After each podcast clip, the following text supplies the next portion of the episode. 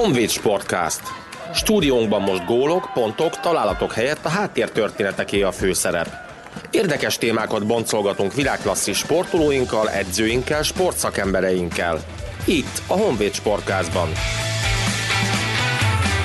Sok szeretettel köszöntök mindenkit, aki a Honvéd podcastet hallgatja. A mai napon két vendégem van, Dekker Attila, világbajnok, Európa-bajnoki ezüstérmes, és Hosnyánszki Norbert, olimpiai bajnok, világbajnok, Európa-bajnok, vízilabdázó. Velük fogunk beszélgetni sok minden kapcsán, egyrészt mert elég csodálatos pályafutás áll mögöttük, másrészt mert befejezték a vízilabdát, harmadrészt, mert ez a befejezés meglehetősen jól sikerült, és hát kíváncsi vagyok arra is, hogy mi lesz ezután, mert ez nyilván egy új élet kezdete is lesz egyben. Mi azt szoktuk mondani, hogy nyugdíjba megyünk akkor, amikor a sportot abba hagyjuk, mert akkor meg kell keresni, hogy mi az a, az elfoglaltság, amivel az ember majd ki tudja tölteni az életét, ugyanakkor meg hát mégiscsak lezárul valami. Azt szeretném, hogyha először arról beszélnétek, ahogy lezárult. Ugye az volt a cél az idei évben, hogy a titkos cél, hogy négy közé kerüljön a Honvéd a bajnokságban. Na ehhez képest sikerült egy bronzérmet nyerni, és azért ez egy fantasztikus út lehetett, ugye Hosi? Üdvözlök én is mindenkit. Igen, ez egy fantasztikus út volt. Már az első edzéseken lehetett látni évelején, hogy, hogy ez egy ez egy erős csapat lesz, mentálisan, fizikálisan, mint korban megfelelő lesz ahhoz, hogy szép eredményeket érjünk el, de azért senki nem gondolt előrébb a, annál, hogy a kitűzött célunknál, hogy a legjobb négybe kerüljünk, de ez, de ez összességében egy kimondott elvárt, saját magunktól elvárt cél volt, hogy négybe kerüljünk, még ha mások ezt meglepetésnek is gondolták, mi úgy gondoltuk, hogy ez, ez reálisan teljesíthető. Aki meglepetésnek gondolta, az miért gondolta meglepetésnek? Mit Mert nagyon sok, nagyon sok fiatal játékosunk van, azért a riválisaink is legalább olyan erőt képviseltek, mint mi, gondolok itt a Szolnokra vagy a BVSC-re, és úgy voltak vele, hogy oké, okay, lehet, nyilván benne van az, hogy lehet, hogy bejöttünk a négybe. Lehet de azért, próbálkozni? Igen, de hogy azért, azért ez, ez, ez nem egy lefutott, lefutott történet. De végig, végig ennek szellemében készültünk és játszottunk. Mindenkinek a fejében ez benne volt, hogy szeretne négy közé kerülni, és azt gondolom, hogy ez, ez vitte előre a csapatot egész évben. Attila, te hogy élted meg ezt a szezont? Én is köszöntök mindenkit. Hát a szezont az nagyon, hát nagyon-nagyon hosszú volt, azt gondolom, tehát nagyon-nagyon-nagyon hosszú felkészülésünk volt, nagyon hosszú volt az egész szezon, de hát szuper volt így, így ha most ezzel az eredménnyel visszagondolunk, akár az Európa kupát szeptember-októberben, amit elkezdtünk, nagyon kerek lett ez az egész, és tényleg azt kell még talán kiemelni a, a Marcinak a, a munkáját, a Szívos Marcinak, az edzőnknek, akinek azt gondolom, hogy nagyon sok szerepe volt abban, hogy, hogy, hogy ez a csapat elérje ezt a bronzérmet, mert azt gondolom, hogy mi, mi akartuk ezt a bronzérmet a legjobban, azok közül a csapatok közül, akik, akik erre pályáztak. Mennyire volt nehéz a vége? Az utolsó mérkőzés, ami hosszabbítás után büntetőkkel dőlt el. Hát ez ilyen klasszikus hollywoodi film lett a vége. Úgyhogy ilyen, ilyen happy, happy, a számunkra happy end záruló történet. Jó, de a büntetők előtt is így érezted? Te ott igen, a kapuban? Hát igen, a, a büntetők, az nyilván az mondja mindenki, hogy lutri, azért ott lehet gondolkozni, hogy ki mit fog előtte, hogyha az ember mondjuk egy kicsit felkészül rá, hogy ki melyik játékossal találja magát majd szembe abba a szituációba, akkor, akkor lehet rá felkészülni ennyire lehet rá felkészülni, hogy, hogy, hogy mi az a beidegződés egy-két játékosnál, amit talán ilyenkor lő. Ugye ez már egy olyan szituáció, amikor amikor már nagyon beszűkül a tudat, úgyhogy... A rutinod mennyit segített ezen a mérkőzésen? Szerintem sokat. Sokat. Igen. Mi az, ami egy fiatal játékos és egy rutinos játékos között ilyenkor dönt a pozitív oldalra? Hogy megélt már olyan dolgokat, talán a rutin, rutinos játékos pozitív vagy negatív értelemben is, amiket még talán egy fiatalabb játékos nem. És pont ez, amit most mondasz, az, az nálunk nagyon lényeges, hogy az év alatt, ebben a szezonban ezek a fiatal srácok annyi rutint szereztek, azt gondolom, hogy a végére beérettek olyan játékosokká, akik már, akik már tényleg felnőtt, felnőtt srácok. Úgyhogy... És ezt azért, mert hogy ti ott voltatok, és segítettek ne, segítettetek nekik, vagy azért, mert hogy ez a küzdelem idáig tartott? Hát sokat segítettünk nekik, nyilván próbált. Én, én nagyon sokat próbáltam velük levenni a vállukról a terhet. Tehát, hogy én tudom jól fiatal koromban én nagyon iz... én most is izgulós vagyok, meccsek előtt izgultam, de fiatal koromban nagyon izgulós típus voltam, ami egy jó egy ideig, csak egy idő után az, az, az már káros is lehet, és próbáltam, láttam, hogy sokan izgulnak. És mi a megoldás erre? Szerintem az, hogy, hogy, hogy egy olyan mondatot, egy-két mondatot mondasz, hogy, hogy, nem, tehát hogy holnap is fel kell a nap, tehát nem dől össze a világ. Tehát hogy az, hogy, az, hogy ez nem egy olyan teher, Te elhitted, cip, amikor neked mondták? Nem, egyébként, mert hát visszagondolva azért voltak olyan, olyan meccsek, amik a mai napig még fájnak, de, de hát majd megszépülnek azok is. Norbi, te már egy évvel ezelőtt megmondtad, hogy az utolsó éved lesz, hogy ott be fogod fejezni. Miért, miért Miért csináltad végig ezt az évet, és miért döntötted el ott akkor, hogy bármi is lesz, te befejezed? Ezt mi megbeszéltük a Szívos Marcival még évelején, hogy, hogy azért látja rajtam, hogy én szenvedek edzéseken. Az az igazság, hogy ő sem szeretné látni ezt a szenvedést már még egy évet. Beleérte ezután. magát, ugye? Igen, és, és én sem szeretném igazából ezt a szenvedést már átélni, és az, hogy lássák, ahogy én azt... De felmerült, hogy már tavaly abba hagyod? Ezután lett ez a beszélgetés? Mm, elgondolkodtam rajta, de a Marci azt mondta, hogy még ezt az évet ő mindenképpen szeretné, hogy játszak. És hát látva az új igazolásokat, a fiatal igazolásokat, nekem is megjött a kedvem ehhez, úgyhogy Úgy, Na és mi lett a megoldás kész... erre, hogy ő se lássa, és te se érezd úgy, hogy ez egy szenvedés? Hát erre nem volt megoldás, tehát hogy erre, erre nem volt megoldás. Ugyanúgy látta, hogy szenvedek, én is szenvedtem egész évben az úszásoknál, az erős edzéseknél, de ezzel nincs gond, csak ezt a jövőben már, már nem akarjuk egymáson. Van egyébként könnyítés ilyenkor nektek, akik már idősebbek vagytok. Lehet, hogy nem is kell annyi munka, mert hogy benne van már a szervezetben az a sok-sok év. Meg lehet azt csinálni, hogy időnkénti könnyítést kaptok a többiekhez képest? Persze, én, én minden egyes úszásnál könnyítést kaptam, de, de így is szenvedés volt. Tehát, hogy én azért a, a negyedét nem úsztam le annak, amit a fiatalok. Én két éve nem voltam konditerembe egyáltalán. Tehát, hogy én azért azért felmentett, felmentett munkát végeztem, úgy gondolom. És a többiek hogy állnak ilyenkor ehhez egy csapatban? Ahhoz, hogy én felmentett munkát hát végzek? igen, igen. Nem volt ezzel gond. Néha, néha viccesen beszóltak, hogy, hogy az utolsó héten, hogy most lejössz akkor az utolsó héten egy kondira, és mondtam, hogy persze, mindenképpen ott találkozunk, tíz órakor jövök. És nem voltál ott? Nem. De miért nem mentél le, és nem csináltál semmit viccből? Mert, mert fölösleges energiákat viszel Persze. tőlem, hogy most ott vagyok, egy órát ülök, nem csinálok semmit, annak inkább ne lássanak. Tehát, hogy szerintem az sokkal zavaróbb lehet egy fiatal játékosnak, hogyha ott vagyok, látnak, és nem csinálok semmit, mint hogy oda sem megyek, és majd jövök a vízi edzésre.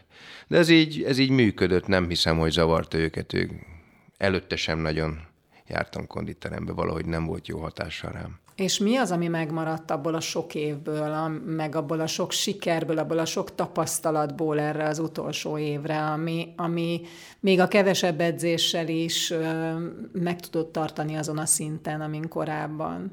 Hát összességében, amikor volt rá lehetőségem, én azért ilyen szárazföldi sportokat végeztem az uszodán kívül, azzal, amikor volt rá lehetőségem, akkor azzal karban tudtam magam tartani, az adott egy kis alapot, de nekem elég volt bőven az, hogy, hogy megcsináltam a, a napi edzéseket, a vízi edzéseket, még ha light módban is, és a mérkőzéseken végigjátszottam, tavaly többet, idén már kevesebbet játszottam azért, de, de volt olyan meccs, ahol, ahol beragadtam, és még mindig három, és három negyedet játszottam, és azért nekem azok, azok megterhelőek, és az bőven elég fizikai megterhelés, hogy kitartsam.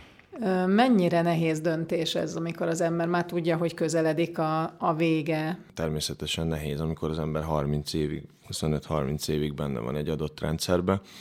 Egy, egy, egy, egy ilyen pozitív mókus kerékben, ezt nem mondanám negatívnak, tehát hogy folyamatosan csinálod azt a napi rutinodat, és azt gondolom, hogy az a nehéz, hogy azt talán egy kicsit kizökkem, de mondjuk én, mivel a, a csapat mellett fogok maradni, ezért, ezért, ezt, ezért ezt elég úgy gondolom, hogy jó lesz, hogy, hogy nem fogok Könnyű ebből. lesz az átmenet? Hát igen, mert azért ugyanazt fogom csinálni, mint ők, csak kintről. Mert hogy kapus edzőként fogsz tovább tevékenykedni? Hát igen, a kapusokkal fog foglalkozni. Marcival beszéltük, hogy nagyon fontosnak tartjuk szerintem ő is, meg én is, meg szerintem a Norbi is ebben ugyanazt gondolja, hogy, hogy a, a, a videózás most már az nagyon fontos, és Marci megkért, hogy hogy próbáljak meg ezt a videózással kapcsolatos dolgot, tehát a meccs elemzéssel kapcsolatos dolgokba segíteni neki, mert erre már nem mindig jut ideje. Úgyhogy ebbe is, ez majd még kialakul, de ilyen videóelemzőként is lehet, hogy fog funkcionálni. De ezt saját Szakmailag. magadnak is csináltad, igaz? Én igen, igen, uh-huh. igen, igen. Én szépen háttérben magamnak, nyilván ez, ez az én saját dolgom, de most a kapusokkal is el akarok kezdeni, mert nagyon fontos az, hogy az, hogy látja a szombati meccs előtt, kedden, hogy ki hova lő, már tud fejben erre készülni. Az a szituáció, amikor akkor jönni fog, azt már ő fogja tudni, tehát amikor előtt, igen, tehát hogy könnyebb mennyi, így. Mennyi idő felkészülni egy-egy meccsre ezen a mentális szinten, tehát nem az, amit fizikailag, vagy amit a, a vízben csinálsz, hanem hogy, hogy arra készülsz, hogy az ellenfél játékosai majd mit fognak csinálni. Hát ez szerintem mindenkinél más. Én, én, én sokat, mivel nekem nagyon tudnom kellett, hogy ki milyen mozdulatot fog végezni, én, én nagyon sokat foglalkoztam ezzel, ezzel a részével, még ha nem is mondtam a többieknek sokszor, de én magam sokat foglalkoztam ezzel, hogy ki hova fog lőni, ki mit csinál, próbáltam anyagokat gyűjteni, próbáltam, még, még az, mert szombati meccs előtt szoktam, én mindig pénteken néztem meg ezeket, mert érdekelt. Egy, hogy érdekel is a vízilabda mai napig, tehát hogy szeretek meccseket nézni, és nagyon sokat lehet belőle tanulni, tényleg rengeteget. Úgyhogy mindenkinek próbáltam mondani, hogy nézzetek videókat, nem mindig ment át, de, de, de most jövőre megkötelező lesz a kapusoknak. Norbi, ti is készültök így kapusokra? Megy ez, megy ez a fordított irányból? Én külön, mint lövő, szerintem a lövőjátékosok így külön nem készülnek, egy-egy kapusra mérkőzéseket szoktunk visszanézni, de közösen a csapattal, hogy hogy melyik kapus esetleg milyen szituációba merre mozdul, mit véd, melyik játékos, hogyha szembe kerülök vele, milyen mozdulatokat tesz, merre próbál betörni, felkészülni rá. Szerintem is fontos a, a videó, videó elemzés és a felkészülés meccs előtt. Te többször is nyilatkoztad, hogy nagyon fontosnak tartottad már ebben az évben, különösképpen, hogy a fiatalokkal is foglalkozzál egy kicsit, hogy be őket építeni, hogy megtanulják azokat a dolgokat, amik még esetleg kimaradnak.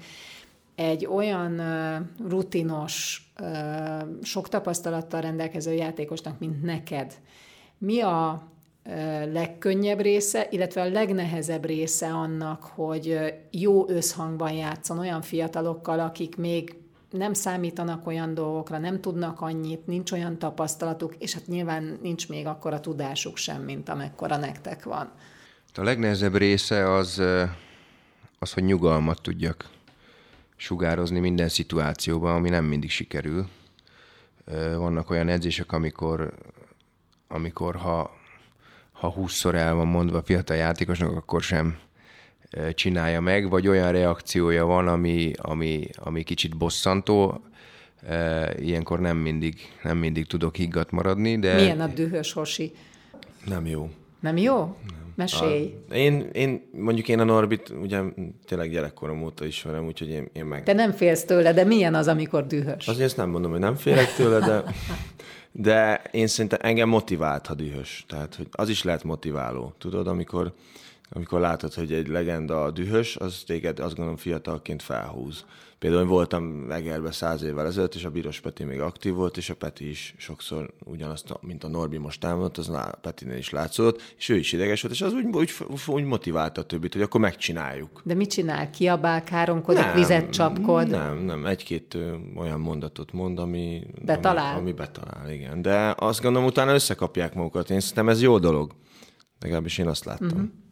Hát a nehézség ebben megtalálni azt, a, azt az egyensúlyt, hogy hogy azzal a mondattal ne, ne blokkoljam mm. le mhm. őt, hanem hogy, hogy motiválja, hogy, hogy, segí, hogy érezze, hogy, hogy most pipa vagyok, de segítő szándékkal fordulok felé. Ezt az egyensúlyt nehéz megtalálni, és idén azt gondolom, hogy ez sikerült megtalálnom. Tavaly még, még nem biztos, de idén, idén sikerült megtalálnom ezt az egyensúlyt. És a Marci, az imént említetted már Attila, a szívós Marci, aki szintén azért fiatalként, azt látom, hogy fiatal edzőként került oda ehhez a csapathoz, nagyon komoly, nagyon konkrét elképzelésekkel. Amikor olyan, olyan edzőtök van, aki kvázi a játékos társatok volt, hát rengeteg alkalommal a válogatottban együtt játszottatok, akkor akkor hogy működik a közös munka? Mert nyilván nem úgy, mint amikor mondjuk tegyük föl kemény dénessel dolgoztok együtt. Nekem viszonylag egyszerű volt a helyzetem, mert én játszottam sokat együtt a Szívós Marcival, és akkor is, akkor is meghallgattam a, a, a jó, az utasításait, ha jó ötlete volt. Tehát, hogy akkor is elfogadtam mindenféle döntését, amit meccs közben mondott nekem. Tehát, hogy akkor is tudtam, hogy, hogy extra kimagasló játék intelligenciája van, és nagyon érti ezt a vízilabdát. Nagyon sok ötlete van. Néha túl sok ötlete volt, néha, néha kitalált kicsit bolondságokat, azok, azokon jókat röhögtünk, amikor játékosok voltunk, de összességében mindig, mindig hallgattam arra, amit ő mond, úgyhogy ezzel nekem nem volt nehéz az átállás.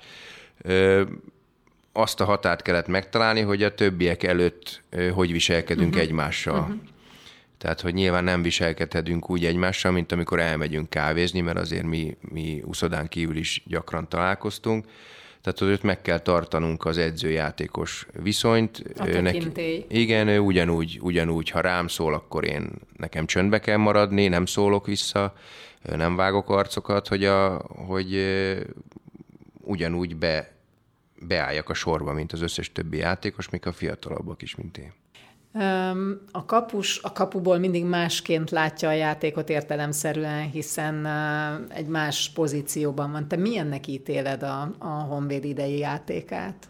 Hát az idei játék az azt gondolom, hogy berobbantak a, ezek a srácok, tehát hogy én azt gondolom, egy kicsit a Honvéd az olyan, hát úgy voltunk, mostanában úgy, úgy ügyes, ügyes kis csapat voltunk, és és sok tehetséges fiatallal, mindig egy-két idősebb, rutinos játékossal, de most én, én, én nagyon remélem, hogy ez meg, meg fog fordulni, és kicsit úgy fognak ránk tekinteni, hogy a Honvéd az most már ehhez a felső szegmenshez tartozik a, a, az első osztályú vízilabdába.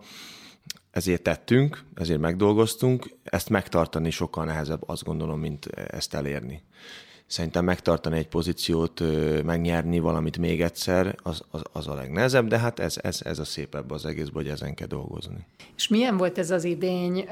Szépen kiegyensúlyozott, vagy hullámhegyek, hullámvölgyek, mennyire volt ez? Nagyon kiegyensúlyozott, kiegyensúlyozott volt. Szerintem, volt? szerintem ez, ez is a kulcs egy, egy ilyen eredmény elérésében, hogy nincsenek nagy hullámvölgyek. Tehát olyan nagyon-nagyon-nagyon nagy hullámvölgyek nem voltak. Volt nehéz meccs? Ami, hát, nagyon, ami kiemelkedően nehéz volt, és esetleg nem ö, számítottatok rá? Hát játszottunk 50 meccset a szezonban, nagyjából 50 tétmeccset, mert gyakorlatilag nekünk mindegyik szinte tétmeccs volt, úgyhogy most itt az Európa kupával együtt mondom az 50 meccset. Abba persze természetesen volt olyan, például lementünk Kaposvára, szerintem mindenki azt gondolta, hogy talán egy kicsit könnyebb mérkőzés lesz, aztán 7 0 vezetett elünk a Kaposvár, és utána abból visszajöttünk, és megnyertük a meccset, az a végére egy, egy, egy, egy kényelmes eredményt alakítottunk ki. Tehát ez is azt mutatja, hogy ez egy, ez egy nagyon erős kohézió ez a csapat, mert abból a 7 0 nem mindenki jön ám vissza. Uh-huh. A nemzetközi ö, megmérettetés az mennyire más csapatszinten, tehát fiatalokat is beleértve, mert nektek van ebben rutinotok, az nem probléma, de hogy csapatszinten mennyire volt más, vagy, vagy nehéz, mennyire gyorsan rázódtatok bele? Én összességében azt gondolom, hogy ez az év nem sikerült volna úgy, hogyha mi nem lettünk volna ilyen eredményesek, hogyha nem indulunk el uh-huh. a nemzetközi kupába. Mit tehát, adott? Hogy, tehát az összekovácsolta a csapatot, egy teljesen más játékot kívánt meg a nemzetközi vízilabda, mint az itthoni mhm. bajnokságban. Uh-huh. Együtt, sokat voltunk együtt, rengeteget tapasztaltak játékosok, rengeteg, rengeteg önbizalmat szereztek egyénileg játékosok, mert nemzetközi szinten tudták magukat megmutatni, és eredményesek voltunk, és azt gondolom, hogy a, a, ha talán kicsit szerencsésebb a sorsolásunk, és nem a szolnokkal kerülünk össze, én azt gondolom, hogy döntőbe tudtunk volna kerülni az Európa kupába, ahogy ezt a szavónát láttam a döntőben. Hmm. A szolnok mi az, amivel többet tudott, mint azok a csapatok, amelyek a, a nemzetközi kupában még az ellenfeleitek voltak? A szolnok egy fizikális, egy nagyon fizikális játékot játszott, és azért ők domináltak felettünk. Tehát azért nálunk vannak 19-20 éves játékosok, akik még, még előttük van az, hogy 5-10 kiló izmot magukra kell mhm. pakolni, uh-huh. és, uh-huh. és ők ezt jól, ezt jól, jól kihasználták, és fizikálisan meg, meg, meg roppantottak minket. Tehát azokon a meccseken, amikor ők úgy szoros emberfogást játszottak, ott, ott mindig ott torpantunk meg igazából. Mindig érdekelt, hogy a, ezt a, ami a víz alatt folyik birkózás, azt csak a vízben lehet gyakorolni, vagy szárazföldön is lehet gyakorolni valamit erre a részére, mert hát ez most már azért nagyon, nagyon lényeges, amikor azt mondod, hogy fizikailag ugye sokkal erősebbek nyilván ezt ki is használják adott esetben az ellenfelek, tehát erre lehet, lehet másképp készülni, mint edzésen a vízben? Valaki azt mondja, hogy igen, én nem hiszek benne, mert én mindig azt mondom, hogy tehát, hogy engem a szárazföldön egy 50 kilós judós vagy birkózó azonnal úgy földhöz vágna, hogy azt sem tudom, hogy merre vagyok. Viszont a vízben akár egy 120 kilós judós vagy birkózó, Aha. vagy a világ legnagyobb harcművésze is bejön velem a vízbe, szerintem 30 másodperc után az életért küzdene. Uh-huh, uh-huh. Tehát, hogy nem lehet teljesen más a közeg, más, hogy kell mozogni már. Tehát, hogy én azt gondolom, hogy lehet erőt fejleszteni erre, szárazföldön, de ezt a vízben kell megtanulni. És ez mekkora része a mai vízilabdának? Nagy része. Tehát attól függ, milyen játékstílusban játszani, mennyit engednek a játékvezetők. Most egyre inkább olyan irányba megy a, a játékvezetői felfogás, hogy nem nagyon engedik. Nem, nem akarok igazából véleményt alkotni, hogy most ez pozitív vagy negatív, ez alkalmazkodni kell jelenleg olyan irányba megy, hogy nem biztos, hogy lesz rá szükség későbbiekben, inkább, inkább ügyesnek kell lenni, gyorsnak, sokoldalúnak, hogy a játékosok minden poszton tudjanak játszani. Azt gondolom, hogy erre felé megy most. Attila, azóta, hogy te elkezdted a vízilabdát, mennyit fejlődött a kapus poszt érzésed szerint? Erről lehetne sokat beszélni. Szerintem fejlődött, mert ahogy a, ahogy a Norbi mondta, hogy mennyit én szerintem nagyon sokat gyorsult a vízilabda, mikor mi elkezdtünk vízilabdálni, vagy még Norbi előtt, mint én. Szerintem nagyon sokat gyorsult ez a mai vízilabda, tehát sokkal, a kapusnak sokkal jobban gyors, tehát gyorsabbnak kell lennie, mint talán előtte volt.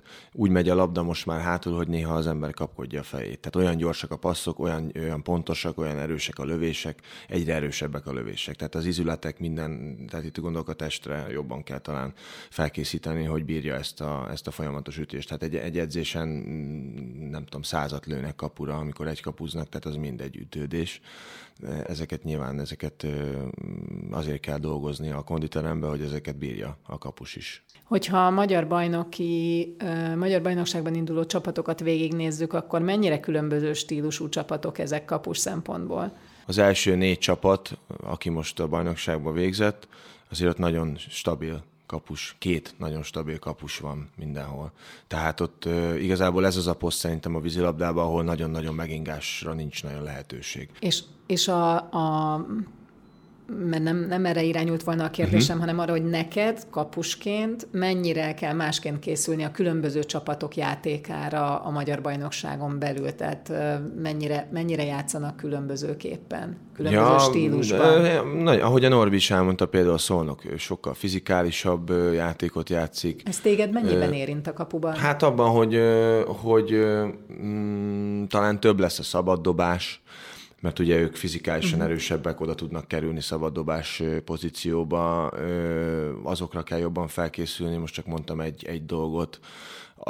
Például a Vasasnál nekem az nagyon tetszett a saját szempontomból, a Vasas a Vasas elég destruktív játékot játszott, tehát nem nagyon, nem nagyon voltak, nem sok bemozgásuk volt, ha most így belemegyünk a szakmába. Könnyebb volt követni sokkal azt, hogy mi fog történni. Igen, viszont ők, ők meg nagyon gyorsan passzoltak hátul, uh-huh, tehát uh-huh. ők azt játszották, azt a játékot, hogy felálltak, és akkor elkezdtek hátul passzolgatni, aztán egy valaki megpróbált a legjobb szituációból ellőni. Persze nagyon jó lövők voltak, tehát hogy erre is kellett figyelni, de ez talán egy picit egyszerűbb, mint amikor minden oldalról betör egy játékos, és föl, fölvarázsolják adják a kezére a labdát, amit például a Fradi játszik. Uh-huh. A mezőnyjátékos szempontjából mennyire mások ezek a csapatok? Mennyire más ellenük játszani a Fradi ellen, a Szolnok ellen, a Vasas ellen, és a többi? Mennyire kell másképp készülni? Összességében nekem is feküdt, azt gondolom, hogy a, a Vasas játéka ö, számomra pihentetőbb volt védekezésben, mint esetleg egy Fradival játszani, ahol bármelyik pillanatban bevihet valaki második centerbe, vagy, vagy egyfolytában betörések vannak és úszatnak. A Vasas ellen azért a Vasas kiszámítható volt ebből a szempontból, tehát az egy pihentetőbb volt, mind mentálisan, mind fizikálisan számomra. És a fizikális mérkőzéseket, ami, ami ami esetleg a szolnokkal van, én azokat szeretem. Tehát, hogy az, az is mm, fárasztóbb nekem, de, de én azokra fel vagyok készülve, engem a spanol, hogyha, hogyha valakivel úgy össze kell akaszkodni.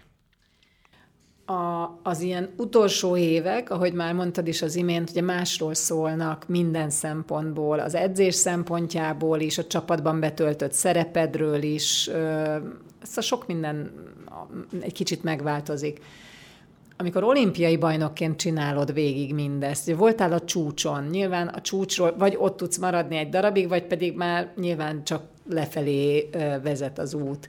Azt mennyire nehéz kezelni?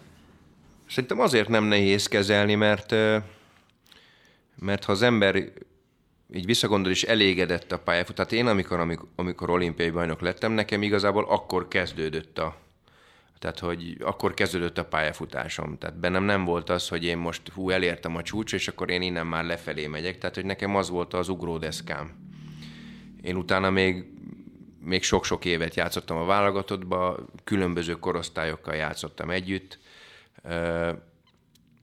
Öregként, fiatalokkal, saját korosztályomban, úgyhogy nekem nem volt ezzel problémám elfogadtam, hogy, hogy kerek a pályafutásom, és hogyha szerintem valaki elégedett így a pályafutásával visszagondol, akkor, akkor ez nem okoz problémát, hogy neki, neki most tehát, hogy nem ő van főszerepben, hanem, hanem segítenie kell a többieket. Tehát, hogy nekem ez nem... Sőt, azt gondolom, hogy ezt az idei évet élveztem a legjobban az összes honvédos évem alatt. Nekem a, a vízilabdával kapcsolatban az egyik legérdekesebb élményem az volt, amikor Faragó Tamás azt mondta, a Kemény Dénesről beszélgettünk, és azt mondta, hogy az egyik zsenialitása az az, hogy nagyon meg tudja találni, hogy melyik játékosnak mi a, a, a legjobb egy válogatott csapaton belül, mert ugye teljesen más a klub és a válogatott játéka. Tehát, hogy az is előfordult, hogy teljesen más poszton játszott, roppant eredményesen a válogatottban, mint mondjuk a, a saját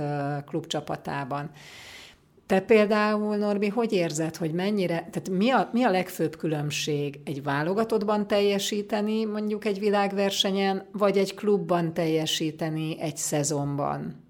Az a differencia, hogy a válogatottban, ugye a klubban ha egy klubcsapatban valaki válogatott, valószínűleg az egyik legjobb játékos a mhm. klubban. Uh-huh. Nyilván óriási felelősség van rajta, szerepe van, sok gólt kell lőni, stb. Tehát, hogy ez a, ez a dolga. Egy válogatottban van 13 ugyanolyan játékos, mint te, vagy jobbak azon a poszton, amin, amin te játszol, gólerősebbek. Ezt kell elfogadni, hogy, hogy, egy, hogy a válogatottba nem, nem annak kell lennie a, a, a célnak, hogy valaki gól király legyen, hanem hogy a végén a, az aranyérmet a nyakunkba akasszák. Mert arra, hogy valaki gól király lett, arra senki nem emlékszik soha. Csak arra, hogyha, hogyha érmet tettek a nyakába. És ettől volt, ettől volt a Dénes szerintem jó edző, hogy ezeket, ezeket az embereket megtalálta, akik ezt elfogadták, és egy olyan, olyan kohéziót tudott kialakítani, akik így jól működtek egymást. Tehát feláldozták, lemondtak a, a, el, eldobták az egót annak érdekében, hogy, hogy eredményes legyen a csapat, és a végén együtt álljanak a dobogon. Ha már a felelősségem a csapatsportágakban egyre inkább azt mondják, hogy védj egy jó kapust, és akkor rendbe vagy onnantól kezdve, viszont az is igaz, hogy ha jól véd a kapus, akkor óriási erőt tud adni a csapatának, hogyha nem véd jól, akkor pedig gyakorlatilag össze tudja törni az előtte lévő védelmet és az abból induló támadást. Amikor nem megy, mondjuk a, a, a mérkőzés elején, és aztán egyszer csak a mérkőzés második felében meg megtáltosodik a, a kapus. Elmondanád annak a, a lelki részét, vagy, a, vagy az, a mentális részét, hogy ez hogy működik? Egyébként ez is egy jó kérdés, erről is nagyon sokat lehetne beszélgetni. Akkor találkozunk egy hónap múlva, Jó, és tényleg, folytatjuk. Ez, ez, egy érdekes, ez egy érdekes dolog. Ezen, ezen most, hogy megkezded, én sokat gondolkoztam, hogy mi a... Sok mindenen, a, mostanában sokat gondolkoztam, a vízilabdában olyan kérdőjel volt számomra. Ez is közé tartozik, de ehhez azt gondolom, hogy például ehhez a kérdés az azért megválaszolható, mert ehhez kellenek a társak. Tehát mivel ez egy csapatsport, mindenkit, aki rosszul játszik egy meccsen, vagy nem annyira jól, azt ki tudja a többi, azt gondolom, zökkenteni. Tehát, hogyha van egy jó kohézió, például mi csapatunkban ez nagyon működött, még jobban, még rákapcsoltak a srácok, még, még több blokkot beleraktak, és azáltal fel tudták húzni például akár a kapust, de itt gondolok akár a mezőnyjátékosra is, tehát egy jó blokkal már be tudta magát kapcsolni, be tudta kapcsolódni, be tudott kapcsolódni az adott rendszerbe a kapus is. És akkor már megvolt egy védése, és onnantól kezdve pedig elindult azt gondolom az a tudás, ami benne van. Tehát, hogy amikor rosszul véd egy kapus, akkor, akkor sok esetben nem a, nem, tehát hogy most nem felmentve, de nem, nem csak a kapus a hibás. Még gödörből hogy lehet kijönni? Ami azért egy hosszú pályafutásban elkerülhetetlen. Az az elvégzett munka, ami mögötted van, az szerintem azért fontos. Tehát azért nem szabad szerintem elkumantani sokszor az edzéseket, vagy, vagy tehát azért kell oda tenned magadat edzésen, hogy utána, hogyha véletlenül szombaton, amikor a meccsed van, vagy szerdán nem működik a történet, akkor tudjál ahhoz nyúlni, hogy basszus, én megcsináltam mindent, én megtettem mindent. Tehát van egy kapaszkodóm már eleve az az egy, hogy én, én beleraktam a melót a, akár a felkészülésbe, akár azon az adott héten, és az mögöttem van, és az, az, az megvan. Tehát az már egy, az már egy pillér, és és még az is ugye hozzátartozik, hogy nyilván mentálisan egy kapusnak nagyon, nagyon kipihenve kell. Tehát, hogy szerintem a kapusnál a mentális dolgok sokkal jobban kicsúcsosodnak, mint akár egy mezőnyjátékosnál, akinek mondjuk van egy tök jó lövése, be van automatizálva, és hogyha úgy van, hogy reggel ötkor hazaér, akkor is meg tudja azt lőni. Persze ez csak vicc, de attól függetlenül szerintem a mentális dolgok a kapusnál fontosabbak. Jó néhány sportágban azt gondolják, hogy a profi sportolónak nem szabad csinálni semmi mást a sporton kívül, mert hogy az elvonja a figyelmét. Mások meg azt gondolják, hogy az nagyon jó, hogyha tanul, vagy hogyha dolgozik valamit, mert pont azért, mert elvonja egy kicsit a figyelmét, és nem gondolkodja túl, meg egyébként is építi magát. Ti ezt hogy csináltátok? Hát ez változó. Szerintem ez sportoló válogatja, hogy kinek mi a kinek mi jó. Uh-huh. Neked mi volt jó? Én csak a sportra fókuszáltam. Tehát, hogy én nekem, nekem igazából csak az érdekelt gyerekkoromban. Tehát, hogy én, én jártam naponta kétszer, én messze laktam az uszodától, és a két edzés között átmentem nagyanyá, nagymamámhoz, ebédeltem, aludtam másfél-két órát, és mentem vissza edzésre. Tehát ebből állt egy napom. És csak ez járt a fejembe, hogy hogy eh, mi lesz edzésen, hogy én az uszodán kívül is rengeteget foglalkoztam a, a vízilabdával. Azt gondolom, hogy ez, ez szükséges is, hogy ne csak abban a másfél órában foglalkozzon azzal, amit csinál valaki, de de biztos vagyok benne, hogy valakit például stresszmentesít az, hogy tanul mellette, egyébként szerintem is fontos, hogy valaki tanuljon a sport mellett, de valaki például, ha dolgozik, elvonja a figyelmét, amit mondtál, tényleg a, leveszi a válláról egy kicsit a, a felelősséget, vagy a stresszt, ez sportolója válogatja valaki ilyen, valaki olyan. Szóval. Az, amit mondtál, hogy, hogy a vízen kívül is nagyon sokat foglalkoztál a vízilabdával, ez mit jelent a gyakorlatban? Hát rengeteg, ugye akkoriban még nem volt YouTube, meg, meg mindenféle feltöltő oldalak, ahol, ahol ennyi információ tudtam kapni esetleg a vízilabdáról.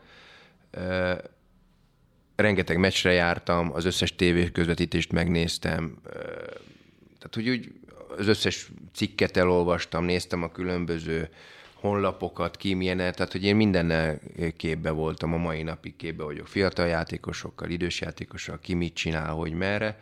Ez engem mindig érdekelt, és baromira bosszant egyébként, amikor azt látom, hogy egy, egy 16, 17 éves, 18 éves vízilabdázónak mondok egy nevet, aki igazából nem azt várom el, hogy egy régi nevet mondok, hogy ismerje, hanem az ő, ő idejéből gyakorlatilag mondok egy játékost, egy, egy világsztár játékost, aki mondjuk 5-6-7 évvel idősebb, mint ő, és fogalma nincs, hogy kicsoda. Tehát, hogy azt gondolom, hogy az, az egy szegénységi bizonyítvány. Tehát ezért mondom azt, hogy foglalkozni kell rá, de főleg egy, a mai világban, ahogy gyakorlatilag beírja az interneten a nevét, és azonnal ömlenek a gólok, blokkok, ilyen szituáció, olyan szituációk, amiből rengeteget lehet tanulni szerintem, és az bosszant, amikor valaki erre nem, nem veszi a fáradtságot, tehát hogy ez egy fontos dolog szerintem. Attila, te melyik utat választottad? Én is a Norbi ö, útját választottam, hogy én is, én emlékszem, hogy anyukámék nagyon sokat ö, veszekedtek velem, hogy fél hatkor kezdődött az edzésem, és én már hazaértem az iskolából, összecsaptam a házimat, és rohantam a szőnyi útra, mert annyira szerettem ott lenni. Tehát, hogy ez valamilyen szinten jó, mert persze az összes barátom a vízilabda körül van, tehát, hogy én tényleg csak ajánlani tudom minden gyereknek, hogy sportoljon, persze vízilabdázzon, ha tud, de, de tényleg az, hogy én is a vízilabdával, tehát, hogy például volt, hogy Balatonul úgy jöttünk fel, hogy kezdődött az edzés, és a kocsiba öltöztem át fürdőnadrágra, és úgy mentem be az edzésre. Tehát, hogy annyira ö, Nyilván kell a pihenés, én, én, én, én, én nagyon szeretem a szabad időbe tölteni, tehát a szabadban tölteni az időm nagy részét, én nagyon szeretem a természetet, de, de természetesen, ha nem tanulsz, akkor meg a pályád után lesz nehézséged, azt gondolom. Tehát a mai világban ez is nagyon fontos, és hála az égnek az összes fiatal nálunk egyetemre jár, úgyhogy ez nagy büszkeséggel tölt el, azt gondolom mindenkit, hogy a mi fiataljaink, egy, hogy az egész csapatunk légiós nélkül érte el ezt, a, ezt az eredményt, én azt is nagy dolognak tartom, és azt, hogy tényleg mindenki tanul. A, azért a Honvéd nyújt egyfajta kettős életpálya modellt. Nem emlékszem, melyik ötök mm, állt be először a, a seregbe? Én, Attila, te én, voltál. Én 2016 az olimpia után jöttem ugye a Honvédba, és akkor volt egy lehetőség. Akkor még egyébként nem is volt a sportszázad, tehát nem alakult még meg a sportszázad, és mi voltunk a Rédli Andrissal, Rédland is volt legelőször, ugye párbajtőröző olimpiai bronzérmesünk. Ő volt az első bálozó, én pedig a második, akik csatlakoztunk a Magyar Honvédséghez. Én éreztem azt, hogy én nekem nagyon kell a stabilitás. Tehát, hogy nekem mindig is fontos volt az életemben az, hogy stabil legyen minden. A családi hátterem a klubom, én, én, én soha nem úgy váltottam klubot, hogy én évente, rengeteg játékos évente jobbra-balra megy, én ezt, én ezt nem tartottam soha egy jó dolognak, én nem is szeretem, aki ilyet csinál, de megértem természetesen, én mindig a stabilitást tartottam fontosnak, és a Honvédban itt tényleg egy második családot kaphattam, akár a honvédséggel, akár, a, akár, a, akár az itt lévő emberekkel, úgyhogy én azért is terveztem úgy, hogy én itt is fogok maradni a Honvédba, mert ez nekem fontos, mind a Honvédségbe, mind a Honvédba. És amikor beléptél, akkor tudtad, hogy mivel fog ez járni, és mire számíthatsz? Mm, természetesen tudtam, persze, persze, persze, tudtam.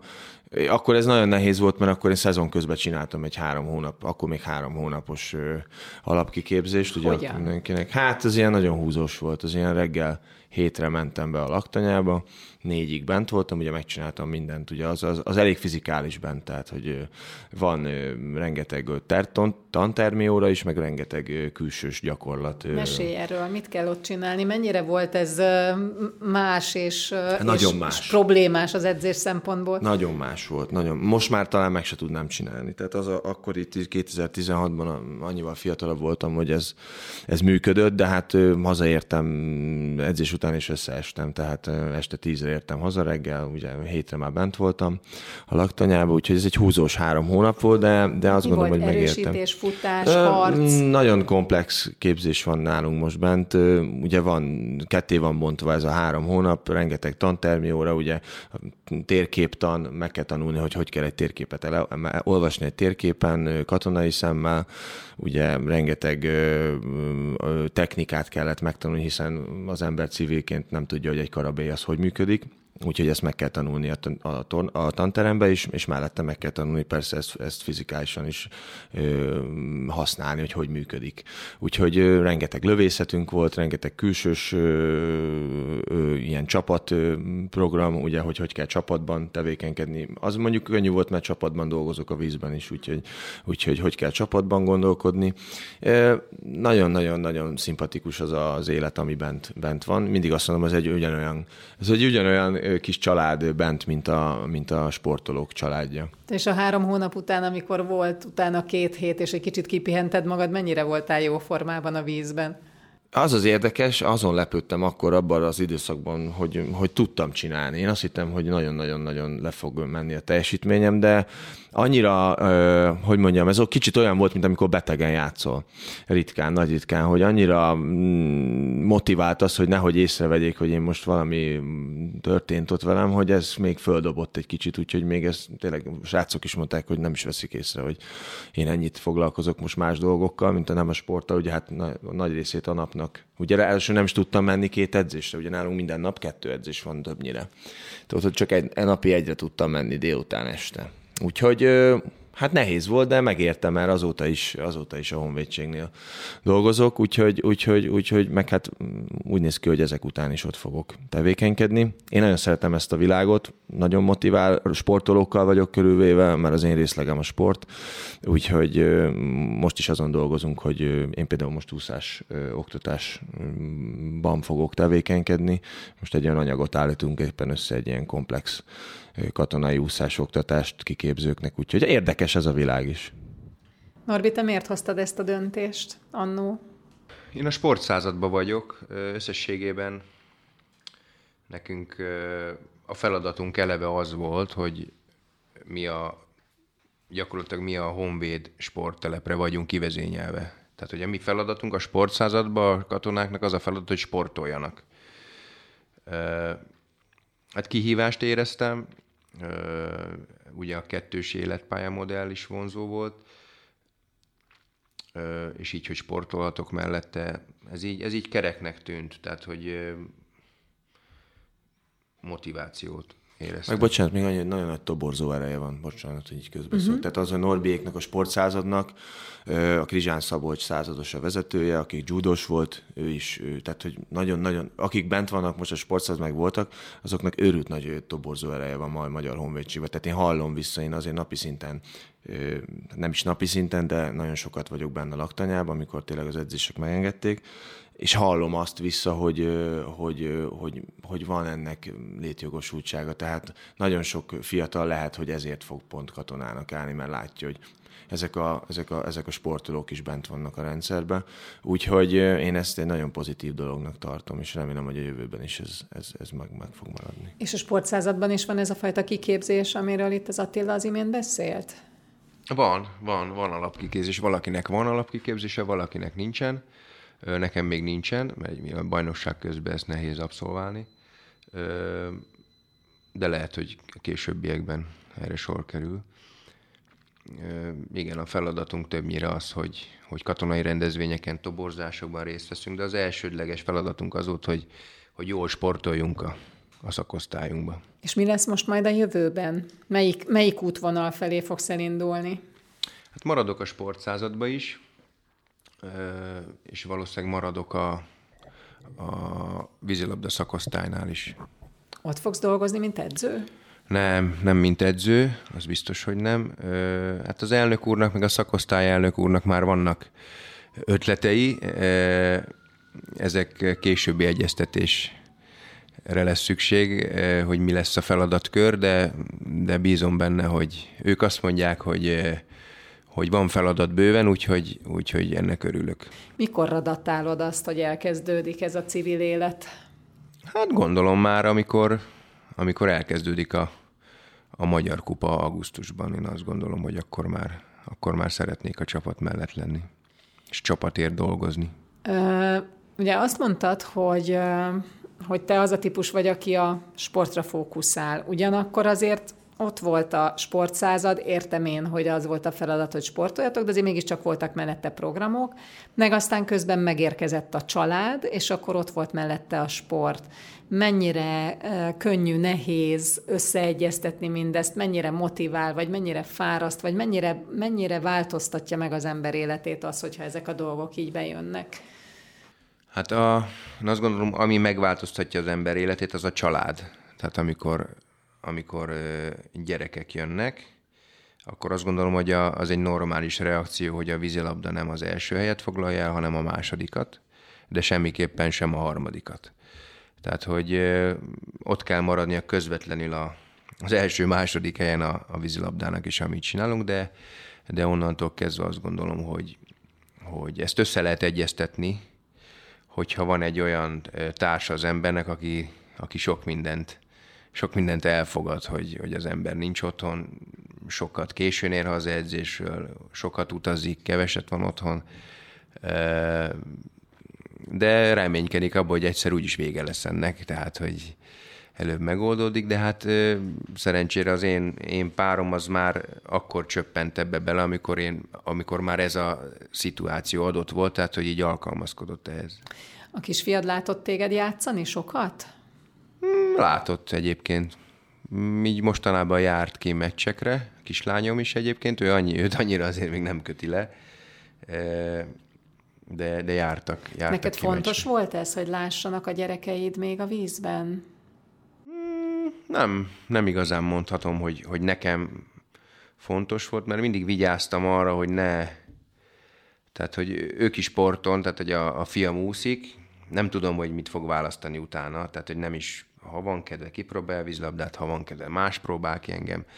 Nekem teljesen mindegy, de nem akartam azt, hogy, hogy tehát, hogy így is lesz, de hogy egy ilyen nyomás rajta, vagy egy ilyen megfelelési kényszer, hogy, hogy, hogy, hogy ő az én fiam, és akkor mindenki hozzám fogja hasonlítani. És ezt nem akartam, hogy most ő ha volt kedve, ő mondta, hogy szívesen kijön erre a meccsre, akkor mondtam, hogy gyere persze, így, de így soha nem mondtam neki, hogy na, kijössz a meccsemre, gyere. Tehát, hogyha ő mondta, akkor mondtam, hogy ne gyere. Uh-huh. A, hogy képzelitek el a következő 50 évet? Mi lesz? Mm, béke legyen, az fontos. ha már egy a honvédségről beszélgetünk. Uh-huh. Remélem, hogy az elkövetkező 50 évben Magyarország határain belül béke fog honolni.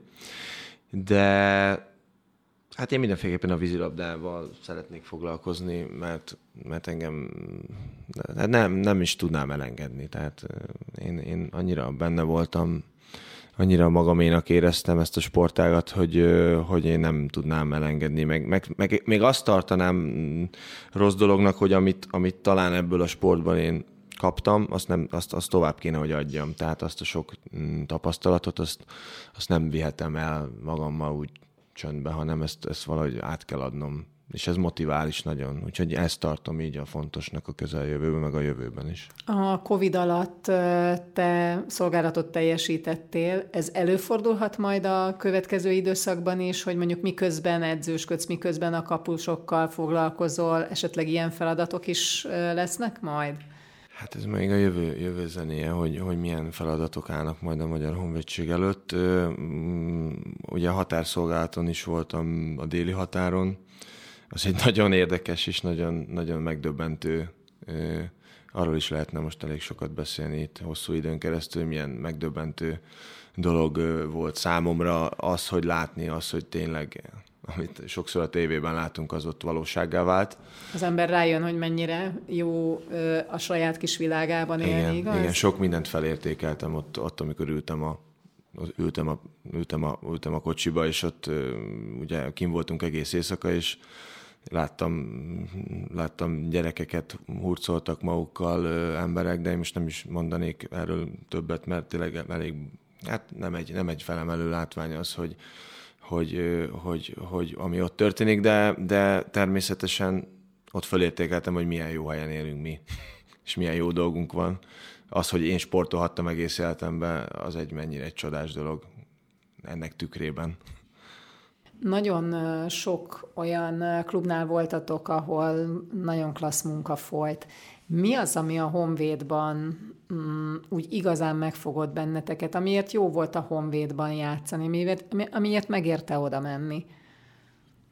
Én azt gondolom, hogy ez alatt a három év alatt, amennyire én beleláttam, nem csak a vízlabda szakosztályban, hanem úgy az egész összességében a Honvédban, hogy itt, ha egy szóval kéne minősítenem a klubot, az az, a, az, az hogy itt rend van tehát, hogy minden, én azt látom, hogy minden szakosztálynál rend van, minden szakosztálynál eh, motivált emberek dolgoznak, és, és szállítják az eredményeket. Tehát, hogy én ezt, én ezt látom, így kívülállok, én nyilván nem látok bele a működésbe, de, de kívülről nekem ez jön le. És az, hogy a ti csapatotok ennyire szépen össze tudott állni, összeérni, jó játékot produkálni, az, az minek köszönhető leginkább? Leginkább a Szívós Marcinak, szerintem. Ezt fejtsd ki, légy szíves. Mi az, ami a Marciban különleges? Innovatív. A Marciban az, hogy ugye neki rengeteg ötlete van. Ő mindig is világéletében nagyon-nagyon értett a vízilabdához szakmailag, mindenféle szempontból, de ezt át is kell tudni adni egy fiatalnak. És ő foglalkozott foglalkozik uszodán kívül is, azt gondolom, magával, külső segítséggel akár, vagy barátaival, akikre hallgat, hogy, hogy, ezt, hogy ezt hogy adja át a fiatal játékosoknak. Tehát ő, ő, ő nem szégyel közben tanulni másoktól, szakemberektől, hogy ő jobb legyen. Tehát ő saját magát folyamatosan fejleszti szakmailag is, meg mentálisan is.